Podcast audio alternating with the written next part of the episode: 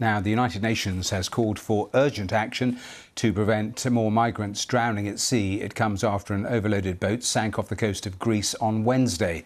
78 people are known to have died, but hundreds more are still missing. What happened on Wednesday underscores the need to investigate people smugglers and human traffickers and ensure they are brought to justice.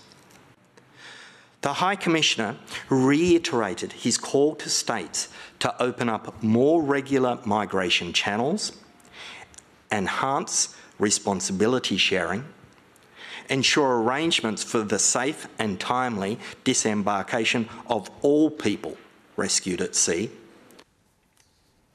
well, the Greek authorities are under mounting pressure to explain their role in this tragedy because new claims have emerged suggesting the boat capsized after coastguards attached a rope to it. The Greek Coast Guard Service previously had said it kept a discreet distance from the vessel. Our correspondent Sofia Bettiza has this report from southern Greece. Two brothers reunited. Muhammad found his 18 year old brother, Fedi, from Syria at the port of Kalamata. He's one of 104 people who have been rescued from one of Greece's worst ever migrant shipwrecks. Now is 18, uh, 18 year, 18 year. I lived uh, in Libya almost two years. They set off from Libya and were trying to reach Italy. It's still unclear how many people were on board. We understand that they traveled under very difficult uh, conditions uh, for many days uh, in a, in a situation in, a, in conditions of overcrowding. There were many on the boat, some 750, most of them men, but we heard that there were also some women and children. 79 people have died after the boat capsized, but there are fears that the number could be much higher. Could this tragedy have been avoided?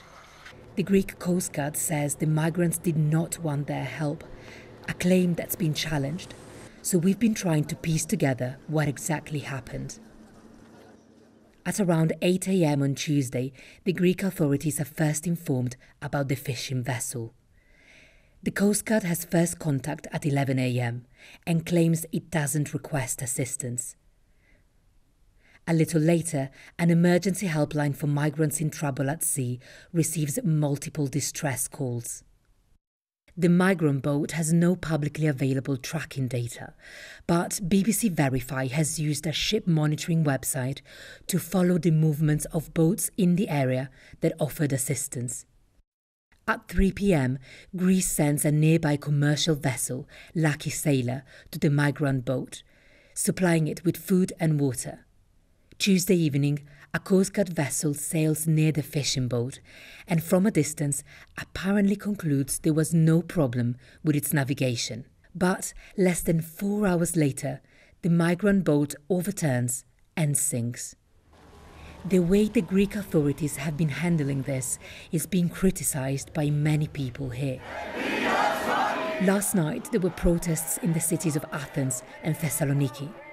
Critics say the Coast Guard should have tried a rescue if the boat was unsafe, whether or not passengers requested it. Nine people were arrested. They face charges of people trafficking. On Monday, they will be questioned by the prosecutor leading the investigation into what happened. But for now, there are still many unanswered questions about how this tragedy unfolded. Sofia Bettiza, BBC News, in southern Greece.